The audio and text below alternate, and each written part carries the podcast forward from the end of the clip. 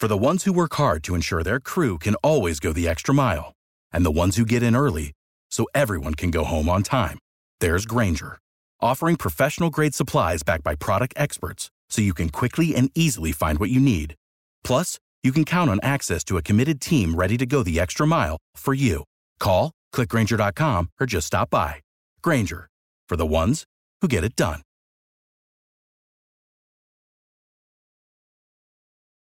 Every team, every topic, everywhere. This is Bleav.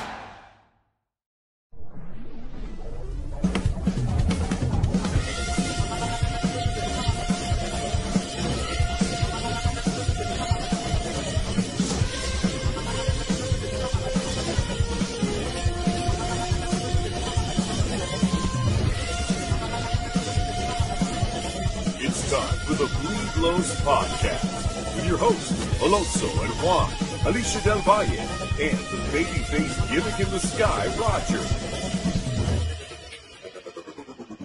Bienvenidos, señoras y señores, to another episode of the Bleed Lows podcast. This episode of the Bleed Lows podcast has been brought to you by Bet Online.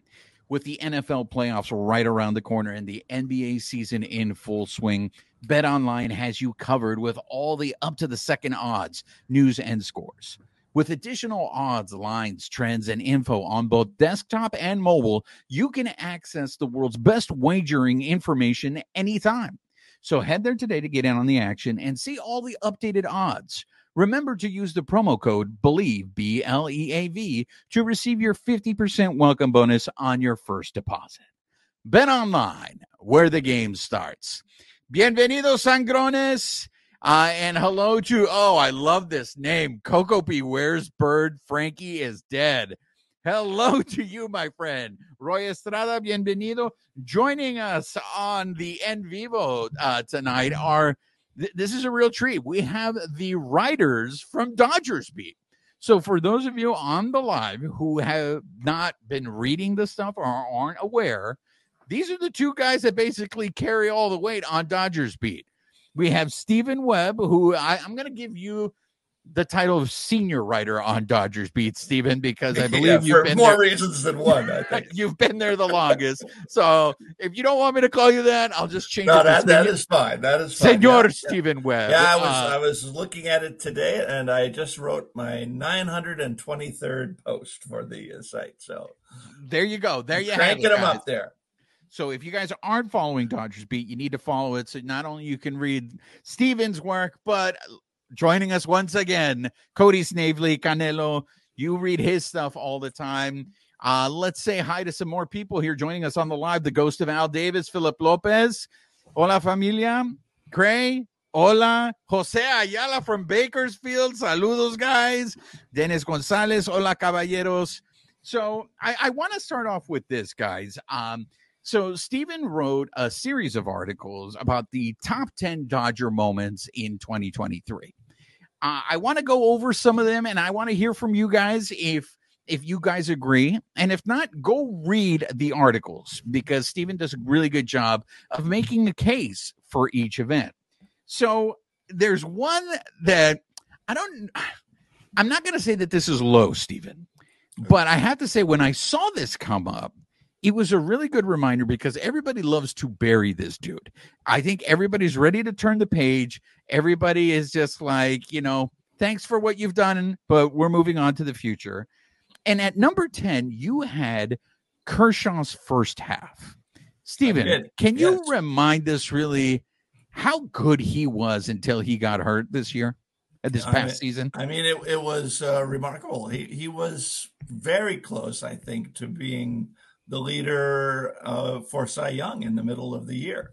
Um, it, it didn't turn out that way, but if you look at his his uh, numbers, and let me bring them up right now as soon as I get this ad out of my way.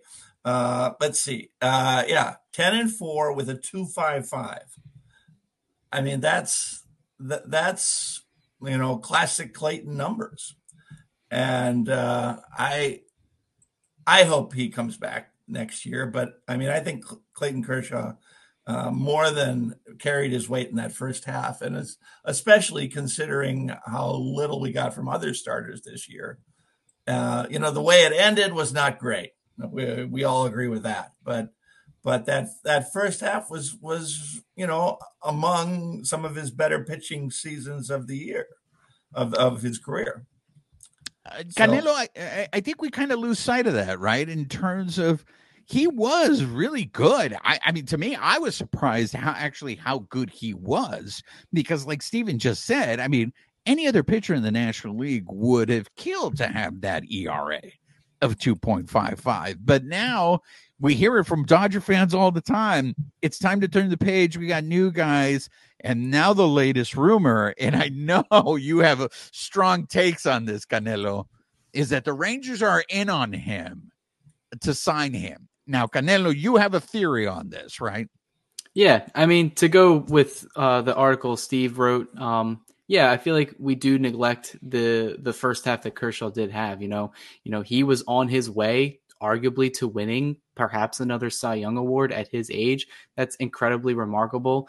Um, and then also, it was the first half of the season. He was in contention to probably start the NL for the uh, start in the All Star game for the National League. I feel like in the first half of the year, unanimously everybody agreed that Kershaw was the best pitcher. Um, it wasn't Blake Snell or any of these other guys. Um, Kershaw was getting his due.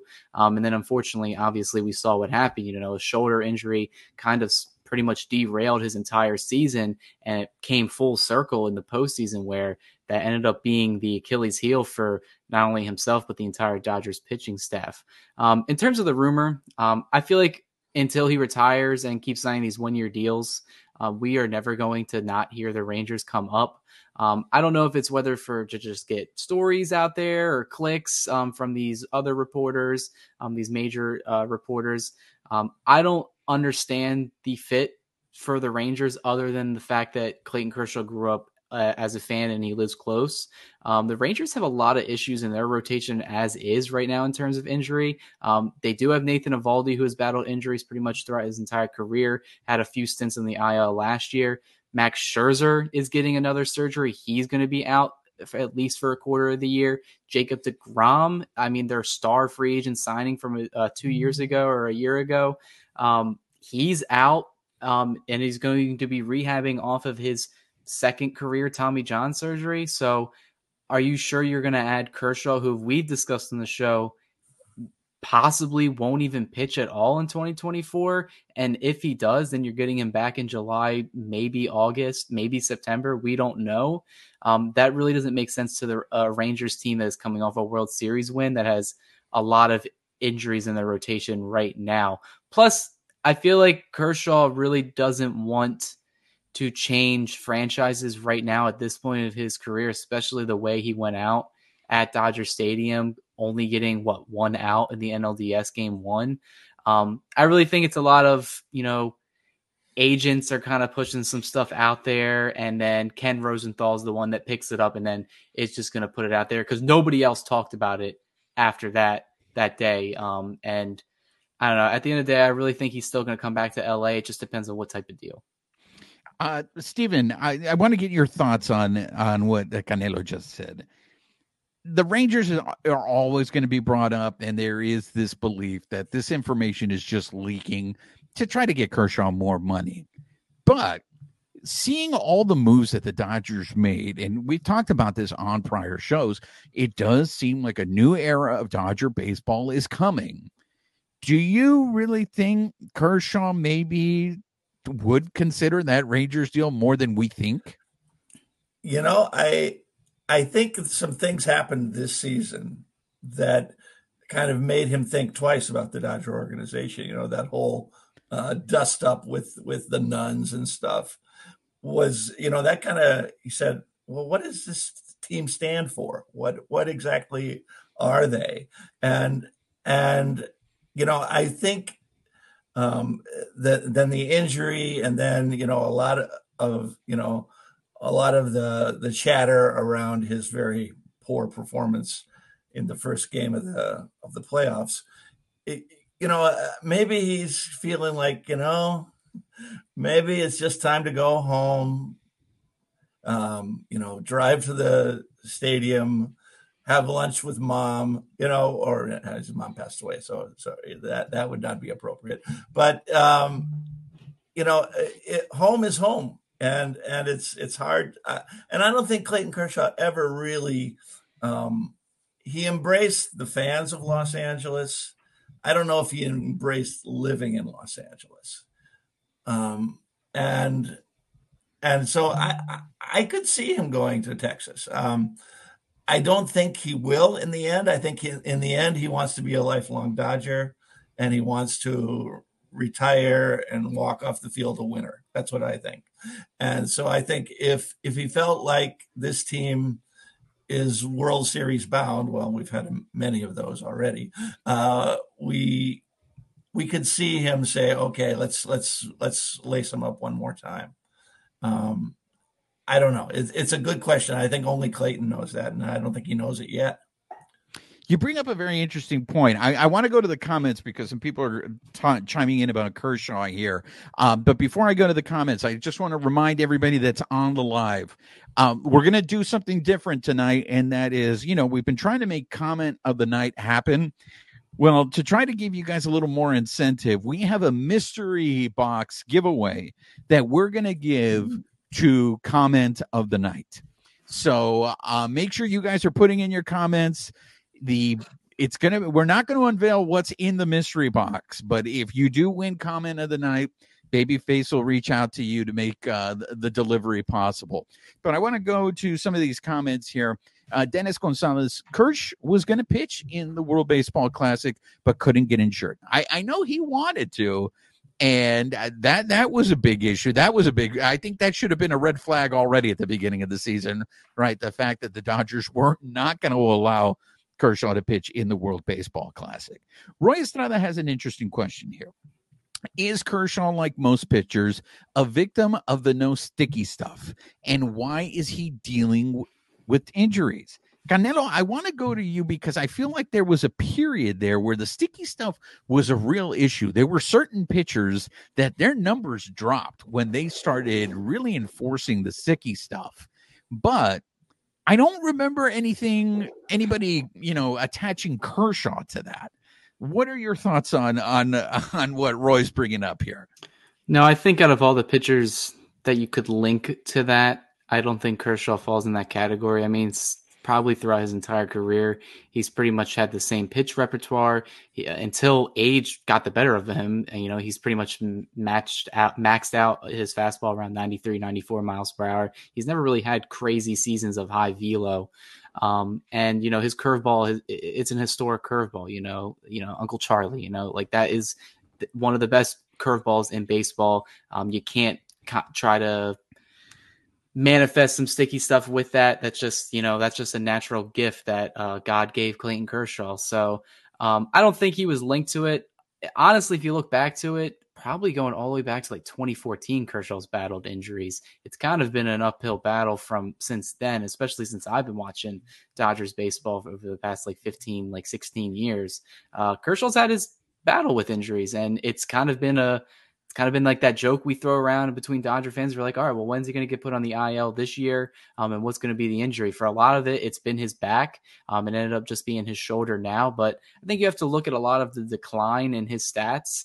Um, it's just he's just getting older. Uh, Stephen, I want to go to you on, on this. In and Cody brought it up. You know, going back to 2014, I think Kershaw has just aged the natural way what we used to see pitchers back in the day. This is how pitchers used to to age. And look, I, I look, I never saw this guy pitch, you know, in my era, but guys, Sandy Koufax total career was like 10 years, and he wasn't really Sandy Koufax for correct me if I'm wrong here, Stephen. I think it was maybe four years is when he was just really, really dominant, and injuries came and, and took his career. You could say the same thing about Valenzuela. The first six years, Valenzuela was just ridiculous, and then injuries took a toll. So I think Kershaw is just aging the way you're supposed to age before we started seeing steroids in the game and all that stuff. Am I wrong there, Stephen? I don't think so. I I, I think if if you look at the first uh, I don't. Kershaw's what this is would be his 16th season, I think. I believe so. Yeah. Um, if you look at the first eight years and the and the second eight years, they're nearly identical if you look at the numbers. And I mean, he's put up some really solid numbers in his the late, later stages of his career. I mean, more than you would expect. You know, we're not seeing like a steady sloping decline. We're we're seeing still a very good pitcher. Um, I mean, I don't think he should have been on the mound in, in in October because he was obviously injured, and, and you know, and you know, so much of postseason Kershaw is is management decisions and not Kershaw himself. But I really think that that he's got um, nothing to be ashamed of in the last 10 years of his career. Um, you know, if you if you take from the moment he won his last Cy Young until now, and you could match that against any pitcher in baseball, I think. And those and that's three Cy Youngs uh, in in his pocket. No, I, you're absolutely right. Let's go back to the comments here. Uh, the ghost of Al Davis, Mr. Raider, Philip Lopez. Kershaw's not going to leave the Dodgers to Tarish. To Tarish is, uh, tar- I can't say this word. I don't know. I know what you're saying there, um, Mr. The ghost of Al Davis. Uh, tarnish, tarnish his legacy. There, there thank you, Stephen. Tarnish okay. his legacy he has created with the Dodgers. Uh, Crenshaw Grinder. Kershaw will retire a Dodger, hopefully. Um, bienvenido, Doom Sal. Doom Sal is joining us. Dennis Gonzalez so far is in the lead for comment of the night. Blame Mattingly, uh, Canelo. Look, Dennis, anytime you, I know some people will, especially on the East Coast, won't stand for Don Mattingly slander. You won't get any of that from me, Dennis.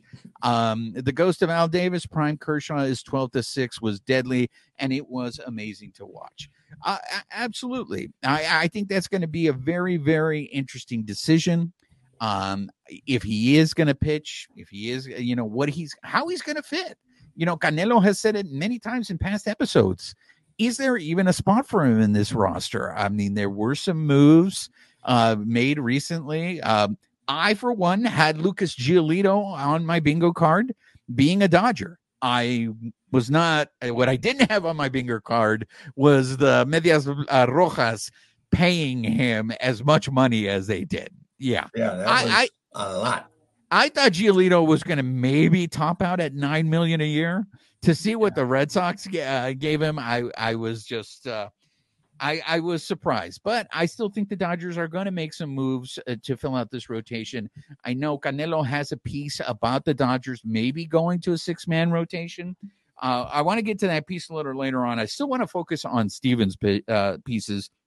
And number nine was excuse me, what you'd like to refer to as the resurrection of Jason Heyward. Uh, Stephen, I have to ask you uh, because it's a concern for me. What are the chances that this resurrection continues on? now there, is- there is your question. I mean, I, I, I, was happy to say thank you for your service and uh, see you later. Um, but so you, so you were surprised by them re-signing him? Oh yeah, uh, and I mean, I think they got they milked it for for everything they could get out of it, but I don't know if it's re, if it can be replicated. that's that's my concern. I mean, I was very happy for him, and he's the nicest guy. I've talked to him a couple of times. He's he's really a sweet man, and and uh, the, to see him, you know, back together with Freddie and and uh, see them, you know, kind of uh, chumming up again like they did back in the old days. It was a sweet story. I don't know if that sweet story is going to be on the field uh, next year or not. I, I, have a feeling that uh, right field is going to be an issue for for the Dodgers if they want to have Mookie at second all all, all year long. Well, I, on on top of that, another one on your countdown was James Outman. I think what you just said right now about Heyward, you could also say about James Outman. So this move of Mookie of moving Mookie to second base you say you might have the Dodgers might have a right field problem. Could the Dodgers just have an outfield problem yeah, in general I if Outman has a sophomore slump? We still don't know what they're doing in left field. I mean, Babyface brought this to my attention the other day. They haven't announced, they haven't formally announced Margot, have they? Or am I missing something? I just posted the picture of him photoshopped in the Dodgers jersey, but no mention of his name, Nothing. You would No- no hardly press even conference. know Yeah. he was on the 40 man. Tyler Glasnow got his due, but Margot no. So no introductory press conference for Margot. Then is what you're saying is going to happen here. Yeah, I, I mean, I told Roger, you know, off air, I was like, I, I don't know, maybe if they're if he's like not available right now, if he's away, um, or you know, it's been rumored. You know, a lot of Dodger fans were like, all right, well, what purpose does he bring to the roster? Could they be possibly trying to get rid of him? Um, it's not too often you see a player get traded twice in one off season, um, but yeah, I'm not too sure. Um, it, it is interesting to keep an eye on though. Yeah, they're they're in big trouble in the outfield. I think. Uh, uh, I mean, Taylor is Taylor. You know, we kind of know what he is now. Um, you know, he's going to be a lot of swing and miss, a lot of hot and cold, and and I like Chris Taylor, but but you know, you just don't get consistency out of the guy. And and then Outman, I mean, is almost a carbon copy of Taylor. A lot of swing and miss, a lot of inconsistency. Um, and and then uh, what Margot and Heyward uh, in in in right, eh, it's not much of an outfield. Yeah, I think the combination of moving like Betts to second, I don't know if that's more of a beneficial or benefit to the Dodgers as more as like Mookie preferring to play second base. Um, I think at this point they would pretty much, if he really wants to play second base, this organization will try to at least keep him happy at all times um, because it it does seem like the Dodgers' biggest like weakness. Um, it seems to be the outfield now, just because of all the things we mentioned. You know, Chris Taylor, we know what type of guy he is. James Outman, you know, he's going into his sophomore year. He did get hot towards the second half to latter half of the year, um, where he proved to be at least a capable starting outfielder.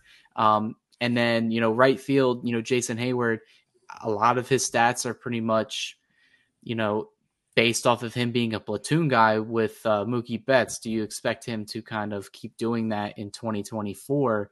I'm not too sure. Um, and like you know, you said like Steve, the the Dodgers pretty much milked everything they could, and the reason why I like the deal last year is because they got him for uh, league Yeah, minimum salary, and now you're giving him a full um, millions of dollar deal. Um, so that's kind of it's it's a lot of stuff to kind of work your way back up if you're Heyward. Um, you know, the, one of the people that made your list also, Stephen, was JD Martinez. And I don't think we can stress enough how efficient that dude was last year. And and this is in relation to the number of games that he played. Mhm. Now, I'm pretty confident that Shohei Ohtani is going to be able to provide some of that same uh, productivity that JD Yeah, Martinez has. seriously but- worried about that. But, But, but, but yeah, you- give him his props. Yeah, definitely. But you guys are just talking about the outfield. So let's go to Ghost of Al Davis. I'm going to save your question because I think that's a good question. I'm going to have that coming up real quick. But I want to go to some of these other comments here, and it's pertaining to the outfield. So Cray on here. How about Tommy Pham for left field? That's a name that I'm hearing a lot. Dennis Gonzalez regarding left field, since Arozarena is currently off the table, would it make better sense to sign Tommy Pham or perhaps trade for Christian Yelich? Since the Dodgers haven't signed, okay.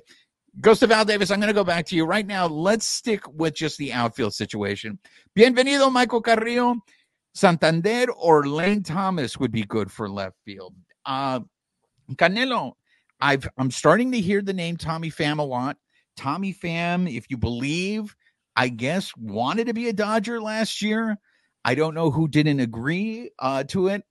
The Yelich thing is an interesting trade because I, a couple of years ago I thought Yelich was fantastic. Now I was I'm a little concerned about the drop off. Santander is a name I think you brought up before earlier. Lane Thomas. We keep hearing that they're still in there for Teosco, uh, Ed- Hernandez, Teoscar Hernandez. Um, and then there's the talk about some of those twins players who may be available for trade. Like Max Kepler, maybe. Exactly, Max Kepler. Canelo, how would you deal with what you guys are telling me is an outfield problem?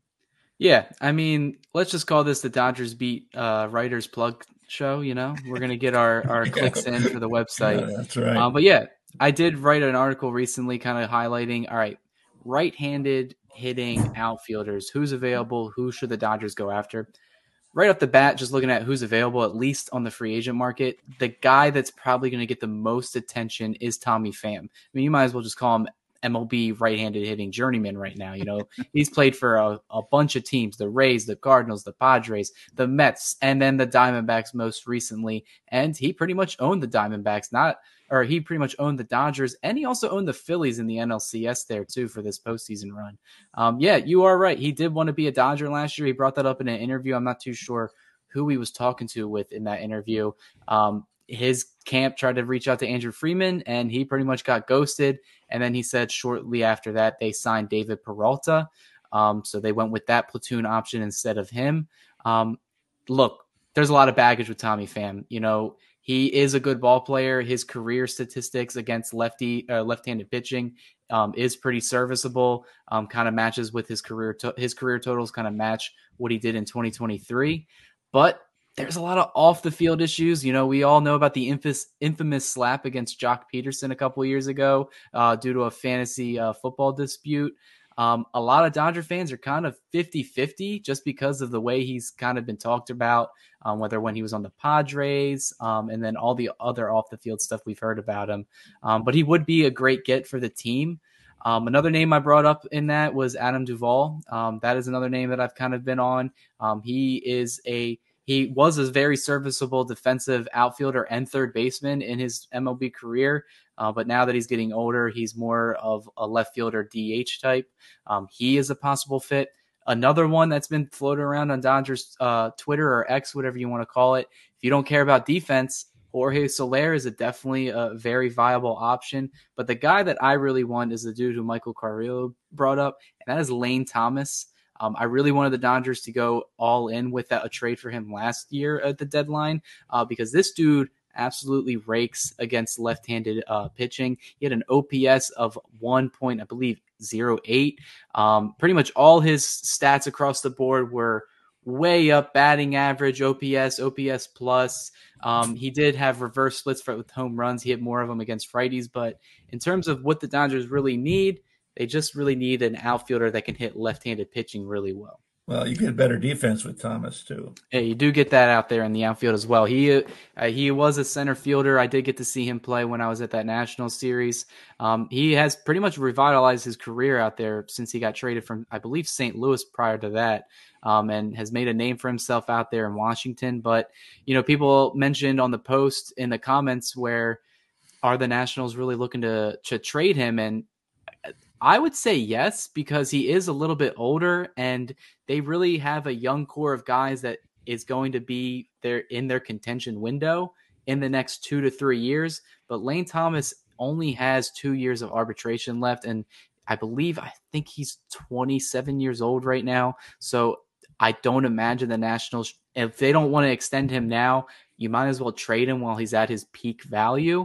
Um, and he really surprisingly, with as much as I've talked about him, he doesn't really have too much value in terms of like baseball trade values. If you want to go on that website, where the Dodgers could just give up maybe one or two B tier prospects and they could get a deal done. Um, they do have a, a surplus of young pitching that's in the minors right now, especially a lot of them that are getting ready to, I guess, age out where they're getting up there. So um, I definitely think the Dodgers, if they want to make a deal happen, they could do it now. They could do it. I also mentioned they don't have to address it now. They could have just said at the trade deadline in 2024. You know, and the last time the Dodgers and the Nationals uh, made a trade, it worked out well for both teams. Yeah. So perhaps the Nationals would be a more willing trade partner. Stephen, uh, any of these names that we mentioned, anyone go to the top of your list as someone that you would love to see the Dodgers go to address the outfield? Well, I really like Anthony Santander, but I don't know how available he is. Um, is there any talk of, of the Orioles uh, entertaining a trade for Santander? Well, from the East Coast, you know, the East Coast contributor over here. Um, yeah, the Orioles have kind of been in the rumor mill trying to at least get pitching. They they mm-hmm. need to mm-hmm. get pitching some way, one way or another. They believe that one bat that is expendable is Santander um, whether they can get one of these younger guys in the outfield or they can plug another guy in the DH spot, which is where he's primarily been playing. Um, but I believe he's on the ex- the last year of his contract. Um, there's no plans in getting an extension, and the Orioles desperately need pitching. I know the Dodgers probably don't want to trade from their pool of pitching, especially in the minors, because we saw last season how many guys came up from the minor leagues to help the Dodgers eat innings, whether it was in the bullpen or in the starting rotation. Um, but at some point or another, you're gonna have to trade some of these guys because it's similar with Ryan Pepiot. You know, it, he really didn't have a spot, and he's getting older, so they gave him his a chance to let his wings and fly and go with the Tampa Bay Rays. Um, another name that I see that's mentioned a lot in trade talk is Landon Knack, a dude who's almost 27 years old in our minor league system. I mean, you got to cut ties with some of these guys sooner than later. You know, the, it seems that the position of strength for the Dodgers is pitching. And Stephen, in his articles, uh, mentioned getting Glasnow and getting Yamamoto was was huge for the Dodgers. Uh, I want to go back to the comments here. The Ghost of Al Davis brings up an interesting question here. Hey guys, what are your thoughts on the on Atlanta trading for Chris Sale from Boston? And do you think he's going to play all year for Atlanta since he's injury prone now? Stephen, I want to go to you because I've been reading some comments here. Uh, I think I forget who put out their rankings. I think it was MLB that did the rankings, or I saw this on social media that had the Bravos as number one. Yeah, and then Harold Reynolds said the same thing. It was MLB.com, Canelo. Yeah. Okay. So and and the Dodgers were two, right, uh, mm-hmm. on that list. I, I think we lose sight of the fact that the Bravos still have a damn good team, and even though the Dodgers have won the offseason so far, I still think they're going to have a hard time not only beating that Bravos team, but the Phillies have two really good pitchers and pitchers that you know, pitch really well in the postseason. Uh, Stephen, I wanted you to get your reaction to this Chris Sale. Uh, is that a game changer for the Bravos, or is what the ghost of Al Davis saying true that you know maybe the injuries have caught up with him too? I don't. I kind of feel like Chris Sale is is uh, this year's Charlie Morton for the Braves. Um, uh, you know, it, it, it's not 2018 Chris Sale um, for sure you know, the one who mowed down the Dodgers. Um, I think probably Sale's going to help him with that, you know, from the left side. Um, and it's it's an issue because you know this is what what Cody was talking about about need, needing right-handed hitters is is the the Braves are going to have Sale in the three hole or something like that, and he's he's they're going to have to deal with a strong left-hander, and and uh, it's they didn't do great against left-handed pitching last year. I mean, they were their left-handed hitting lineup was much better. It seems to me. Um, so we'll we'll see how it goes. I mean, we have um, so many good bats on the left side that that uh, we really need a little more balance. I mean, the, the Mookie Betts can't do everything on the right side. uh, Canelo, uh, being that you are on the East Coast, am I just overreacting here? I mean, the Dodgers made all these moves, but we're starting off the show with you guys telling me there's still holes on this Dodger team. And I get it. Friedman's not done, he's still working on it. But I think with all the excitement of getting to Ohtani and Yamamoto, we lose sight that the Bravos are still a very good team and the, the Phillies are still a good team. Yeah, I mean, regardless of how you view the team right now, they've obviously addressed a lot of issues. Um, this is something me and my co-host Jake talked about actually a little bit earlier today when we recorded our episode of Clubcast that's going to come out tomorrow. Um, we talked about the Braves. Um, it's speaking of the Chris Sale trade. I think it's a win-win for both teams um, because one, the Braves are paying literally Chris Sale only like ten million dollars out of his twenty-seven million that's owed. Um, so there's really nothing to lose there if he isn't really good.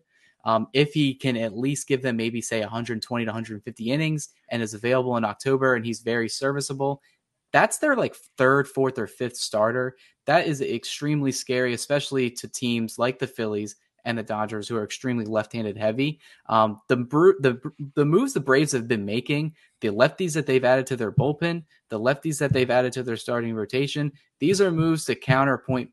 At least for the Brave side, probably more to attack the Phillies right now because I mean, they have had their issues in the NLDS two straight years in a row right now. Um, but it's also a move to kind of go against the Dodgers, who have kind of stacked up a lot of left-handed hitters on their lineup, especially with Ohtani now being in the middle of that order. Um, I like it the trade though for the Braves. Um, honestly, in my opinion, and I'm not trying to be biased. I know we got Dodgers stuff all here, Dodgers podcast. I think the rotation right now on paper is better than the Atlanta Braves. Um, I think Sale, his injury history is a lot, especially recent, is a lot worse than uh, Tyler Glasnow's because I think in the last three years, I think Sale's only pitched like 100 and like 20 or 30 innings. Um, and that's in three collective years together. Um, that is not a lot of innings. Um, he hasn't looked like the 2018 Sale at all or even remotely close. Um, but the Dodgers, you know, they pretty much revamped their entire rotation right now. You know, that's a scary five right now. If they decide not to add anybody else to their rotation, we're talking about Yamamoto, Tyler Glasnow, Walker Buehler, who will be there, even though he's on an innings limit, most likely or a delayed start, Bobby Miller, and then Emmett Sheehan, Gavin Stone, Michael Grove, whoever you want to throw around there, and then potentially another starter that they add this offseason or at the deadline. I think that's up there with the Phillies. Um, I'm honestly even going to go say, I guess you can say East Coast bias. Um, I think the Braves are similar to that Dodgers where they're built for that 162. Um, but I think if you put the Braves and Phillies together, I'm going to take the Phillies probably every single time. I, I don't know if it's like that's their Achilles heel. I just think the Phillies are better built in short game series that really matter. Um, I would say the Braves being number one is a little, little, I guess, going off of what they did last year. But how, how confident are we that all of their hitters one through nine are going to repeat anywhere close to the seasons that they had last year? So um, while the Dodgers have holes, the other teams also have holes, but I think it's clear that the best three teams, at least in the National League, are the three teams we just mentioned. Yeah, by by far, I'd say. Let's go back to the comments here. Uh, Crenshaw Grinder. Um, the Dodgers should offer Kershaw a three-year deal and transition him to a pitching coach to show their loyalty. How could he say no? Uh, look, I don't think the Dodgers are giving offering a three-year deal, and look, everybody says Mark Prior is the ultimate fixer, right? Why would you want to replace Mark Prior? You know, uh, this is someone that supposedly was supposed to fix Syndergaard. So uh, I'll I'll leave it at that. Let's go to the ghost of Al Davis. Um, since the Dodgers haven't signed Kershaw yet, do you think they're going to trade Barnes to keep an open roster spot for someone batting over. Uh, look, this is uh, this is the ghost of Al Davis, Mister Raiders, obligatory dig at Austin Barnes. I look, thought we were trading for some uh, sports supplies last week. Now we're actually trading for a, a player. Austin Barnes, uh, the, the, slander on Austin Barnes will will have to go for another show here, guys. Uh, let's see here. Um, Jose Ayala, Juan, they will make a trade before the deadline. They are being patient Remember, eh, the the, the team will win 120 games. They need to be clutch in October. I am curious, uh, East Coast Dodgers Nation, is there no hope for bringing back Kiké? Frankie J, uh, Frankie G, excuse me. Pham is a DH. Barry Sanchez, Kiké, and Pham can platoon if they bring on Pham. Michael Carrillo, Kepler had a monster second half last year. Chris Jones is also on the Lane Thomas band uh, bandwagon. Um, more Lane Thomas here. Uh, Roy Estrada, we're not bringing back Kiké. Look, um, you know, Michael Carrillo brings up an interesting point. How about trading for Starling Marte as bench, uh, as the bench met, the Mets would naturally have to eat the most of his contract. He's a very good veteran presence and has postseason experience. I'm curious to this, guys. We, we, we, there are all these names that are being mentioned here about the outfield, but is there a possibility, Stephen, that they may start the season, the first two months at least, trying to see what they have with this outfield before they decide to to do something about it, or is uh, that playing with fire doing that? I think the way this team is built, that you know, you kind of have. There's going to be some Dodger team in October. You kind of count on that. And I think it would be a good idea to to to just you know see uh, is Outman going to take grow or is he going to shrink? Is is is Jayson Heyward back to the free swinging Jayson Heyward that came up as a phenom, or or is he going to uh, you know go back to his ways that he was with the Cubbies the last few years. Um, it, it's it's a legitimate question. It's it's I think it it it bears a little testing. I think, and I, um, I don't I don't think the Dodgers would would feel like they're. I think they have enough pop in their lineup that they can kind of monkey around with the outfield during the season and figure out what what they want to do. You, you know, look at uh, Atlanta. They placed they replaced essentially their entire outfield in in 2021 before they uh, before they won the World Series. So it's it's it's not like they have to have a, a perfect outfield on opening day. Uh, Canelo, this one's for you from Doom Sal. Uh, four, is four years a realistic date for Hu Young Suk Chang to come up to the majors? Uh, Doom, that that's the Korean pitcher, right? That you're talking about? Uh, yeah, they signed him last year. Yeah, so he's 19 right now. Um, obviously, you got to c- kind of compare it for how young he is to being like a high school draftee. Um, the difference between like the MLB draft compared to all these other sports drafts is those guys make an impact immediately. Baseball, especially pitchers, especially pitchers as young as he is, you're probably looking at him maybe making his debut, depending on if everything goes right in the minors. Maybe he comes up when he's like 22, 23 years old. But we've already seen some of these arms in, in the minor leagues that are approaching like 25, 26 years old. So it really just depends on the state of the rotation and then how fast he progresses um, in his uh, development, which at least when they signed him last year, there was a lot of hype around him coming out of Korea. Um, obviously, I feel like the Dodgers would really want him to come up and make an impact because not only do you get the Japanese market, let's get the Korean market too. Um, so I would say if everything goes well, maybe four, five years, somewhere in that time frame. All right. Um, let's go back to the comments. Roy Estrada, Chris Sale is a duplicate of Fried. Both will go to the IL. Uh, speaking of Fried, uh, I believe it was Rosenthal who came out today basically saying this is going to be Fried's last year uh, with the Bravos. He's going to be a free agent at the end of the year. And of course, everybody has him. I'm linked. home, Max. Exactly. Everybody has him linked coming. to the Dodgers He's for coming. next year. He's coming. So look, he yeah, I feel like he pitches well against the Dodgers, so I I wouldn't mind having him. But everybody's already talking about how great the 2025 rotation for the Dodgers is going to be, you know, because Ohtani's going to be back. So let's not get too ahead of ourselves here in that uh, aspect. One of the things on your list, uh, Stephen, uh, you had mentioned was the success of the young pitchers taking them out, in particular Bobby Bobby Miller and and Sheehan. Who do you think of those young pitchers is going to take another step this year? Or is it maybe someone we haven't even heard of yet, Stephen? You know, I really liked what Emmett Sheehan was, sh- was showing us at the end of the year.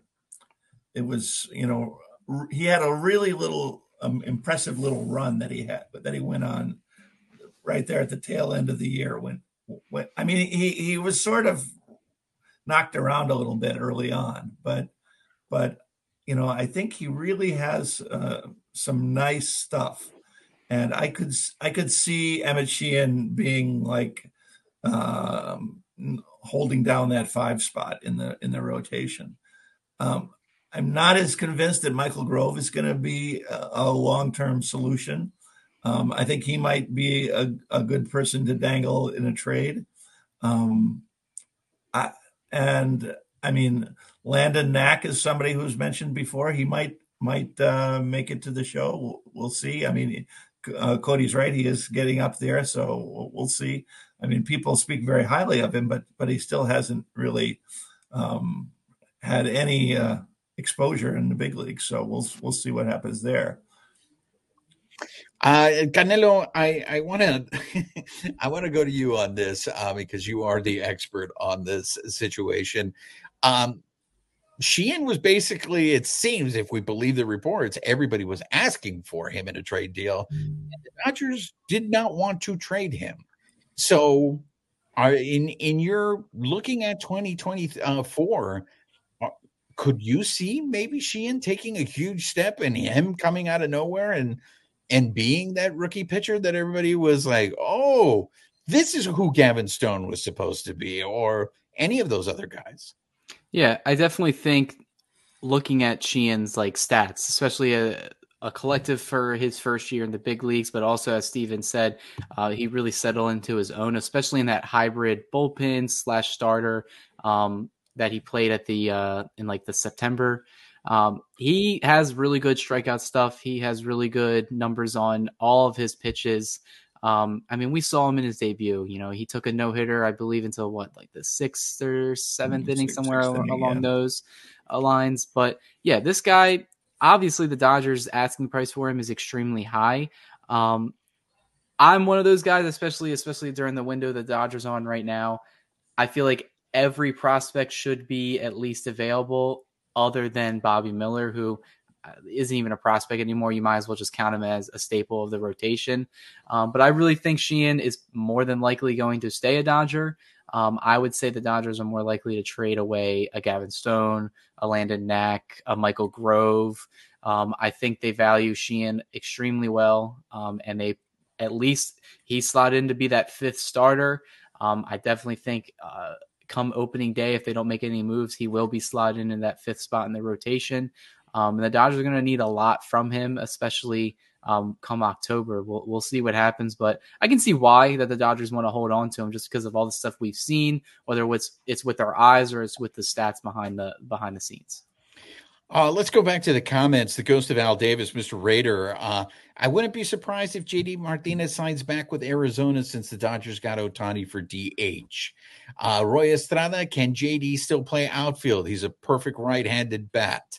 Um, look, I, I keep hearing Arizona. I think JD is looking for a payday. Uh, I mean, the guy played for 10 million last year and he was grossly underpaid. So I think it's the team that pays up is who JD is going to uh, sign with because his health issues. I, I, I think this is going to be one last payday. Look, uh, it sucks because I think he had a great season for the Dodgers and he was super productive. But when you get an opportunity to get Shohei Ohtani, you get Shohei Ohtani. And uh, and that's what the Dodgers did here. Um, let's see what else do we have here. Uh, trade the prospects already. Let's get Arozarena. Guys, I just don't think this Arozarena thing is going to happen. I mean, I, I, I think it would have happened by now, but but I, I, I could be wrong. Um, Chris Jones sure wish JD could magically refund his glove to play left field. Uh, I, you said refund. I'm assuming you mean refined. Uh, Dennis Gonzalez, can Bellinger play left? Look, I don't think Bellinger is, happening. That is not a reunion um, that I think is going to happen here. Um, let's see here.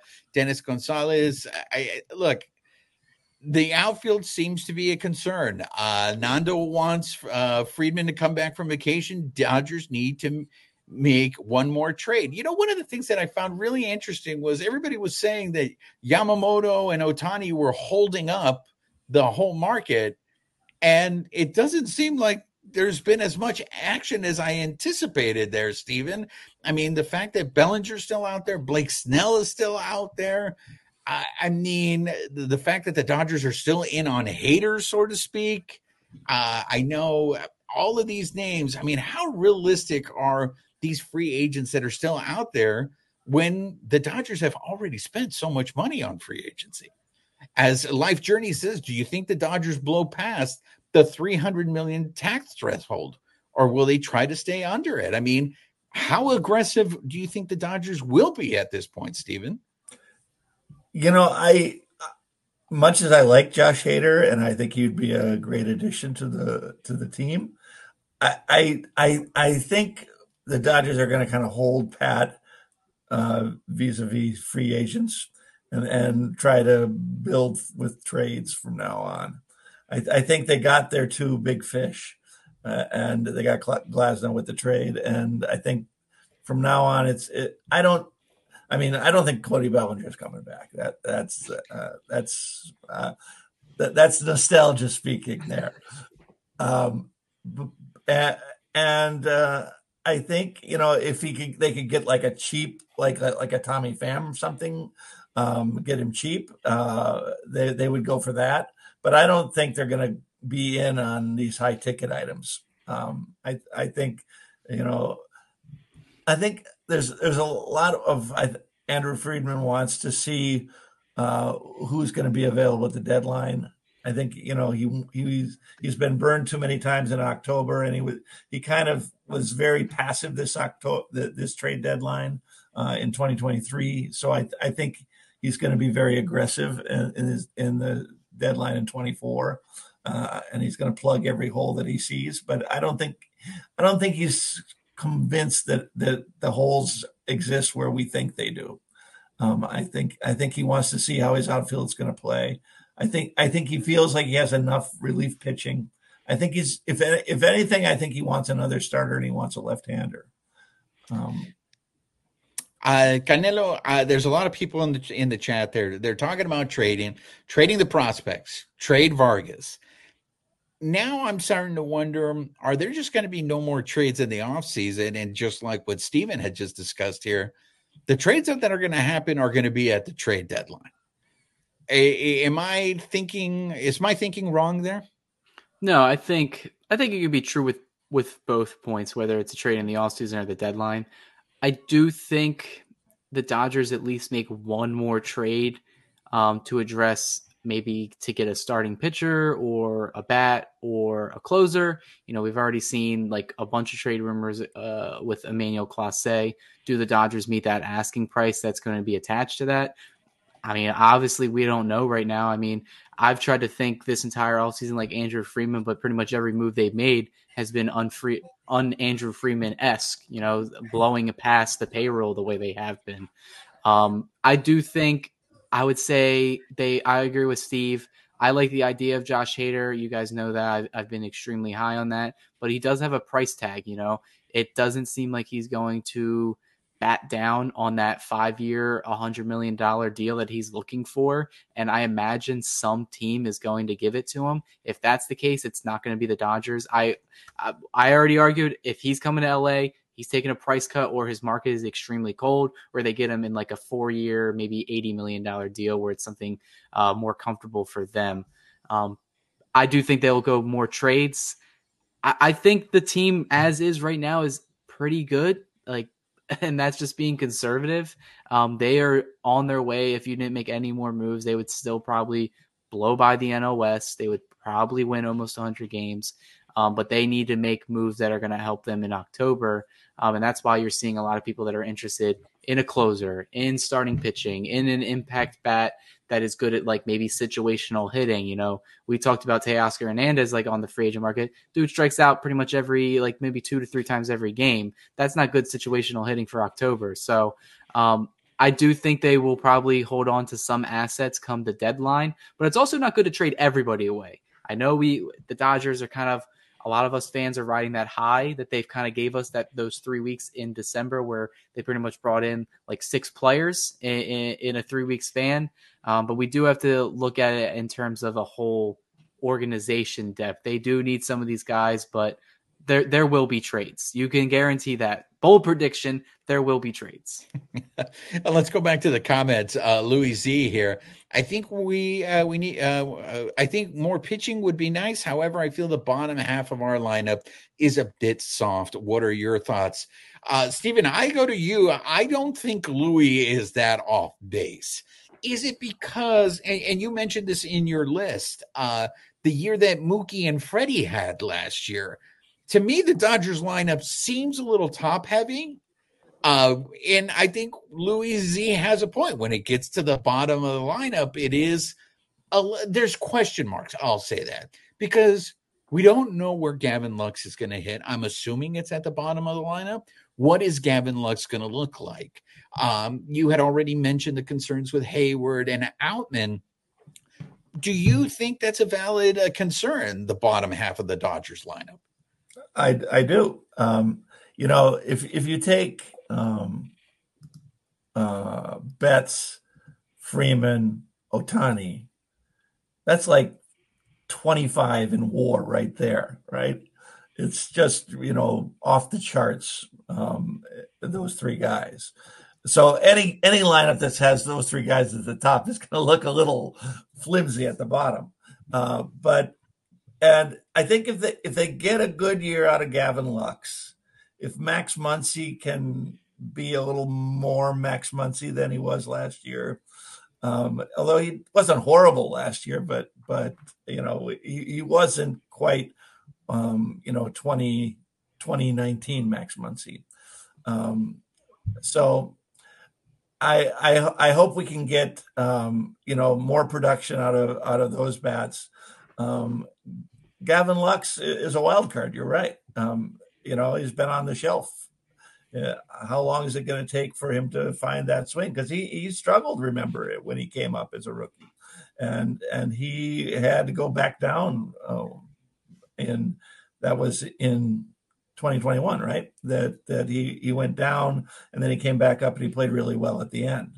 Um, but so we need to we need to see what what Lux has got. We need to see what Outman's got and and we need to see what Heyward's got, and and and then then we can make a decision whether that bottom half of the lineup is not good.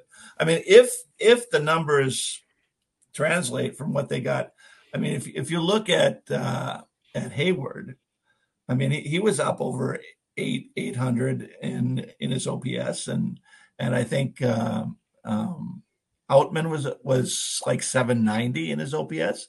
So I mean the, these these are legit decent numbers. Um, you know, they're they and they both had over 20 homers, right? So so that's not horrible for an outfield, but the question is, is it going to happen again? Um, and that's a legitimate question. Uh, let's go back to the comments. Uh, Michael Carrillo, I would include Sheehan in a Luzardo trade. Uh, I love how aggressive you are, Michael Carrillo. You remind us, of friend of the show, uh, Casey Stern, who said, you know, prospects are nice, but parades are nicer. Uh, and uh, I, I feel that comment. Nando, Ohtani broke Ross Atkins and the Blue Jays. It it definitely feels that way, Nando. Uh, Michael Negrete, what happened to the princess? No eye candy, bummer.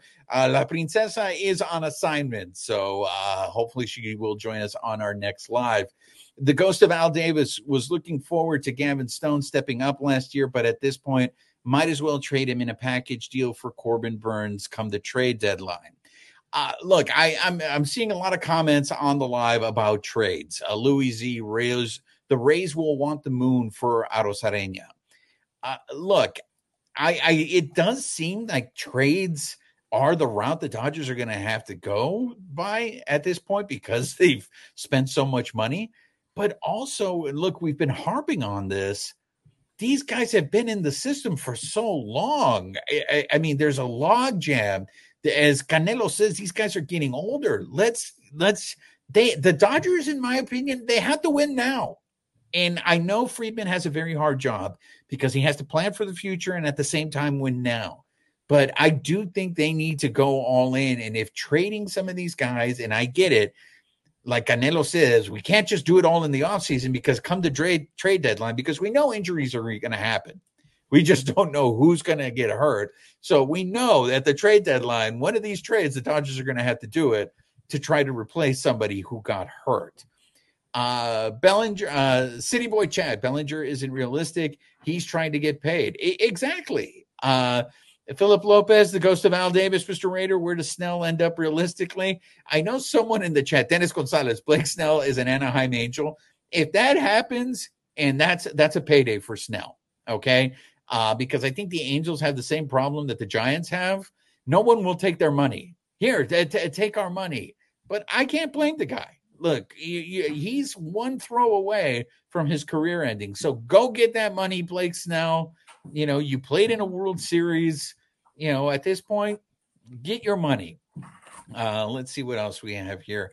Dennis Gonzalez feels good about Outman. Louis Z feels good about Outman. Uh, let's go to Michael Carrillo here. What would be some good lefty relievers you think the Dodgers can trade for? Michael Carrillo likes Gabe Speier from the Mariners. Michael Carrillo is a is a gambling man, and I again I love how aggressive he is Canelo, I know you love this trade talk, the hot stove. Um, the Dodgers do need a, a lefty reliever. Well, let's just say they kind of lost their depth at the lefty reliever spot. So they are going to be in the market for a lefty reliever. Canelo, do you have any names in mind? Yeah, I mean, So I haven't really thought of any left-handed relievers, but there is a need. Um, currently on the 40-man roster, just in general, I believe there's only two lefties on the entire 40 man, and that is Caleb Ferguson and Alex Vesia. Um, those are both bullpen pieces. They are obviously going to be a part of the Dodgers bullpen in 2024. Um, they did have to DFA Bryan Hudson, who was on the in the minors last year. Um, he had a really good uh, minor league uh, season.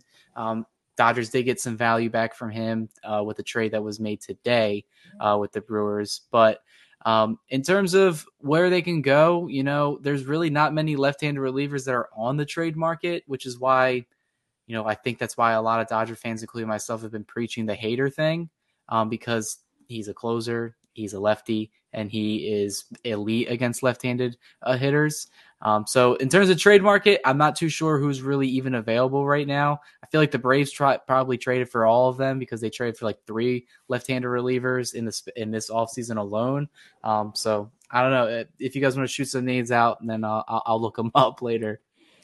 Uh, let's uh, let's go back to the chat here. Uh, we're going to start wrapping things up, so I want to get as many of these comments in as possible. Uh, Juan Ramos, Happy New Year to you, my friend. Uh, do you think the Dodgers haven't traded Busch or Vargas, and they want to keep them around just in case Muncy gets hurt? Look, I'm starting to see the name Muncy come up a lot here in the chant. East Coast Dodgers Nation with second, first base, and short locked up. Where else can Muncy play? Look, that was one of the first moves the Dodgers made in this offseason was bringing Muncy back. They obviously believe in Max Muncy. Um, but it is interesting. What are they going to do? I know Michael Carrillo brings up the question too. Do you still see Busch with the team next year, or is he as good as gone in a trade? Because once the season starts, his value is going to be down at 26. Stephen, we're talking about these names. You mentioned Landon Knack these are names that we've been hearing now for a while in the Dodgers farm system. And the way they went scorched earth on free agency, it sounds like some of these guys are blocked, whether it's in the offseason before the season starts or in the trade uh, at the trade deadline. These guys, they have to go, don't they, Stephen? Yeah, I suppose I'd, I'd like to see Miguel Vargas get another shot at it. Um, you know, he he did not have a great uh, rookie year, but but I think you know, being he's a real he was a really dynamic player in Oklahoma City. So so I I think there's there's stuff there, and maybe you know if he could learn to play a little outfield, he he had a few adventures out there in in uh, in left field, but but uh, I'd like to see him uh, maybe get up on the big squad. Uh, but these other guys, Busch, you know, mm, I, I like Busch, but but is his value? I mean, the thing about the Dodgers is there's such a deep farm system that a lot of these guys could be everyday players if they were playing for you know Detroit or Minnesota or or Kansas City or something like that. And but the question is, does Detroit, Minnesota, or Kansas City have something we want? Um, and I'm not sure. I mean, we did, did mention Max Kepler as a possibility, but but you know, there's. I I think um, a lot of these prospects do need um, to either you know it's kind of play me or trade me time for a lot of these guys. No, I, absolutely. Uh, let's go back to the comments because remember, guys, we we still have comment of the night. There is a mix a mystery box that Babyface is going to be giving away to comment of the night. So start getting in your comments now because we're going to start wrapping up shop. I'm going to start going through these comments here. Uh, East Coast Dodgers Nation. Uh, Muncy could be a backup DH in case Ohtani isn't 100%, God forbid. Look, if Ohtani has problems, then the season already went left. Uh, Louis Z, I think Randy makes sense. Why spend a billion and then pump the brakes? That's right, Louis, because it isn't my money. So spend it all. Uh, Pablo, trade Barnes for a few more peanut vendors and some parking attendants. Man, Pablo and the ghost of Al Davis wow. should just hang out. Um, Roy Estrada, Gavin Lux usually bats ninth to turn over the lineup. Uh, some more calls to DFA Barnes, please. Uh, Austin Brubaker, welcome to, to the chat. Uh, Juan Ramos, I feel like the bottom half of the lineup has been soft and the lineup has been pretty top heavy the last two to three seasons, yet they still score a lot of runs in the regular season. That's true. Dennis Gonzalez calling out all the slander about Austin Barnes, who was the hero of Team Mexico. uh, Michael Carrillo brings up a very interesting point. I think it would be a good idea for them to trade the Catman in a deal. I was just thinking about that the other day. Is do they wait until Gonsolin is healthy to trade him, uh, or by then will he have completely lost his value? Um, that's that's a very interesting point you bring up, Michael Carrillo. The ghost of Al Davis, who's the batting coach for the Dodgers, and have have him do some OT with Barnes, if not the bad boy that takes the roster spot. Again, the Austin Barnes slander. Have the guys, haters in this. Did you guys not hear? Here is the hero of the Mexican team from the World Baseball Classic. Uh, uh, Frankie G just trade for Soto when the Yankees missed the playoffs. Um, I, I do like this one from Pablo. What happened to the clubby Chico? He can play the outfield. Um, babyface is is Chico Chico still with the Dodgers, right? Yeah, I I've still seen him around. He's still there. Yeah, when we're in the uh, something when we see him in the clubhouse, we we do see the legend of Chico. Um, Canelo, Frankie G, Aroldis Chapman, not a first choice, but he's a lefty free agent. What do you think the he, price tag is on Chapman? He is a lefty. He is a free agent. um, honestly, if they did go that route, I wouldn't be upset. Um, he is going to give, he is one of those relievers at this point in his career, especially he wasn't the reliever that Texas hoped he would be. Um, he was kind of up and down, but you know he did show a lot of his uh, like his fastball velocity went up, um, his strikeouts went up.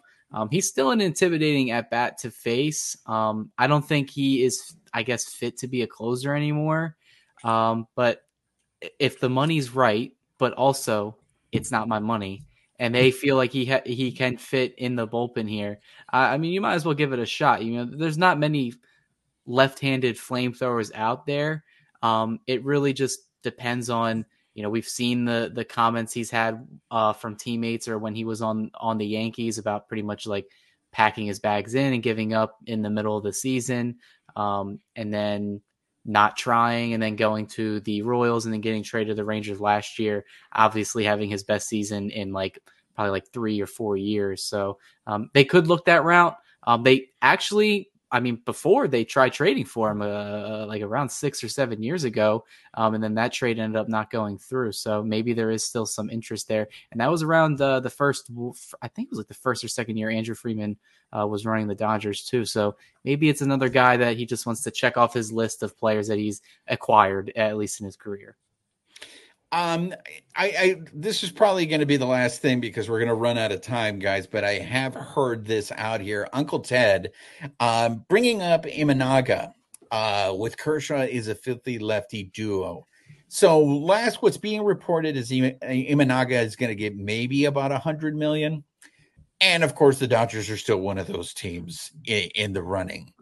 Uh, Canelo, I there's no shot. I mean, if the Dodgers get Imanaga, I mean, the baseball world will lose their mind, right? I mean, if the Dodgers get Imanaga, they may they might as well get a jersey patch from a J- Japanese sponsor. Yeah, that's right. With the Japanese flag. Sony Sony will be uh, sponsoring the team. Yeah, get us get us uh, the ja- Japanese drip, I guess you want to say. But right. yeah, if they get Imanaga, I honestly thought after Yamamoto they would probably be done, but maybe they're just trying to build the WBC Japanese team, you know, like they won it all. So maybe the Dodgers, Andrew Friedman's just playing chess, yeah. not checkers. You know, he's trying to put some some moves together here. It makes sense. I mean, that's one of the names that I said prior, like about a month or two ago, where I said, hey, if they don't get Yamamoto, because at the time, I believe none of us expected Ohtani and Yamamoto to join the club. We expected one or the other. We did say, I did say Imanaga would be a good option. You know, he's a left-handed starter. He's a little bit older, so you could get him on a shorter deal, like a four or five-year deal. Um, obviously, because of the way the market is for starting pitching, I at that time we thought he was going to get under 100 million. Now it's I would say it's a given that he's going to make over 100 million dollars. Um, Do I see the Dodgers going that route? Probably not, but I would not be shocked if they ended up just pulling the trigger and going through. If Ohtani says, "Yes, go get him," they may they may get him. I, I don't know. He may be running the show. Stephen, is it just irresponsible to be reporting that the Dodgers are in on Imanaga? I, I, I mean, at this point, who believes that? I, th- I, think we, we believe the Dodgers are in on everybody now. that, yeah. All right, hey babyface, go yeah. through the comments and bad for baseball, man. Yeah, exactly. But it's okay for all the other owners. As Louis Z says, you guys keep saying it's not our money. Try spending five hundred dollars on micheladas at a game. I have a problem. Um, babyface, go, go, through the comments and, and pick a winner so we can give out the mystery prize. Uh, as I said, we're going to give out a mystery prize for comment of the night. In the meantime, guys, we're going to wrap things up here. Uh, we've had the two writers of Dodgers Beat on the show here. These guys are always pumping out articles that you guys can read. If you guys are not haven't followed Dodgers Beat yet, like what are you waiting for? Stephen wrote a great article on the 10 greatest moments of the Dodger season in 2023. Uh, we discussed a few of them here. Um, uh, uh, I'm gonna, I want to get to these last three that we didn't get a chance to before we wrap things up. Uh, Fernando Valenzuela finally getting his number retired. Uh, Stephen, did you ever think that day would come? Well, I know you guys have been pushing for it, uh, so so we'll give you you all the credit. How about that? Um, you know, I I thought that the Dodgers were going to stick to their guns and say, you know, Hall of Fame or not or nothing. Um, but but I think in in the end they they did the right thing. You know, they they because I mean Valenzuela, I mean, I put Ohtani and Valenzuela kind of in the same ballpark as as they they are sort of transformational figures, and and you know if you can't just look at a stat line and and and see that, um, you you have to sort of and sort of I was I was not in Los Angeles at the time, but but I've certainly witnessed the uh, the uh, phenomenon that was 1981, 1982 um, when he came up. It was it was you know national news everywhere. You know, going to the White House, meeting Ronald Reagan. It, it, the, there was just never been a player like that, and, and I think retiring his number kind of says that he was a, a fantastic pitcher, but but he was also very important for what he meant to the sport and I think that finally had to be acknowledged. Look, it's it's no surprise to anyone that the number one was Ohtani signing with the Dodgers. I think everyone was expecting that. But I have to say, Stephen, one of the uh, what I think surprised me probably the most on your list was number two, the Dodgers winning the division again. I feel like we it totally speaks to the fact that we take this for granted. Yeah, like these guys this, have won. This doesn't happen. these guys have won the division 10 of the last 11 years. We're talking about all the holes that they have. It's like we're talking about them like they're a bunch of chumps. And it's just like, oh, this team's never gonna win. It's like we're talking about them just to make babyface happy, like they're the San Diego Padres. And I, I, I thought that was so funny when I saw you put it up there for two. Uh, Babyface, do you, do you have a winner yet? I was trying to vamp to give you time to pick a winner. I think I found drum one. roll. Okay. All right, I'm going to let Babyface announce kinda, the winner. Since kind of the theme tonight was kind of uh, bashing on Barnes, oh wow! Okay. You're gonna give it to one of the Barnes bashers? Fine jersey. That's what you're getting. Let me find it again. That's right. The mystery box may be an Austin Barnes journey jersey, uh, as Canelo. They're pretty cheap on eBay now. So while while Babyface announces the winner, I just want to remind everybody we were nominated once again for best baseball podcast in all of America. Okay. So you if you haven't if you have voted, I want to thank you. Thank you. We appreciate your support. If you haven't voted yet, the link is up on our social media. Go and just you know vote for us just to see the reaction, how pissed off everybody else is going to be when they announce that the Bleedos podcast won. Because I guarantee you, the response is going to be, "Who? Who the fuck are those guys? So make sure you guys vote as Andrew, right. as Nando 390 just said, it's an Andruw Jones jersey in the mystery box. Babyface, do you have a winner? So let's go with let's go with this one. I mean, if if this guy couldn't fix uh Barnsley right. All right. Jose Ayala, you won comment of the night. If we don't, I, am going to have Babyface get in touch with you so we can give you your, your mystery box prize. Go ahead, Babyface. I was going to say if, if you're on uh, Instagram, uh, shoot the Bleedos podcast like a, a, DM, and I'll get your info there. Uh, but let me know if you're on Instagram, or else we figure something else out. All right. Hopefully, Jose Congratulations, Jose. If not, we'll we'll get in touch. Uh, look, I, I want to thank uh, Stephen for joining us, and again, make sure you guys are following him. You're following Cody with uh, all their. These guys are pumping out articles all the time, so read their stuff, and then you can listen, watch our show. As Dennis Gonzalez says, I'm waiting for the bad boys of sports podcasting to win the votes. That's right. We are the villains of the Dodger podcast right, universe.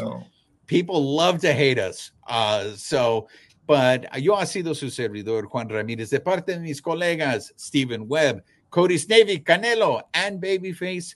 Nos vemos para la próxima. This episode of the Bleedos podcast has been brought to you by betonline.ag, where the game starts. Nos vemos. For the ones who work hard to ensure their crew can always go the extra mile, and the ones who get in early so everyone can go home on time, there's Grainger, offering professional grade supplies backed by product experts so you can quickly and easily find what you need. Plus, you can count on access to a committed team ready to go the extra mile for you. Call, click grainger.com, or just stop by. Grainger, for the ones who get it done.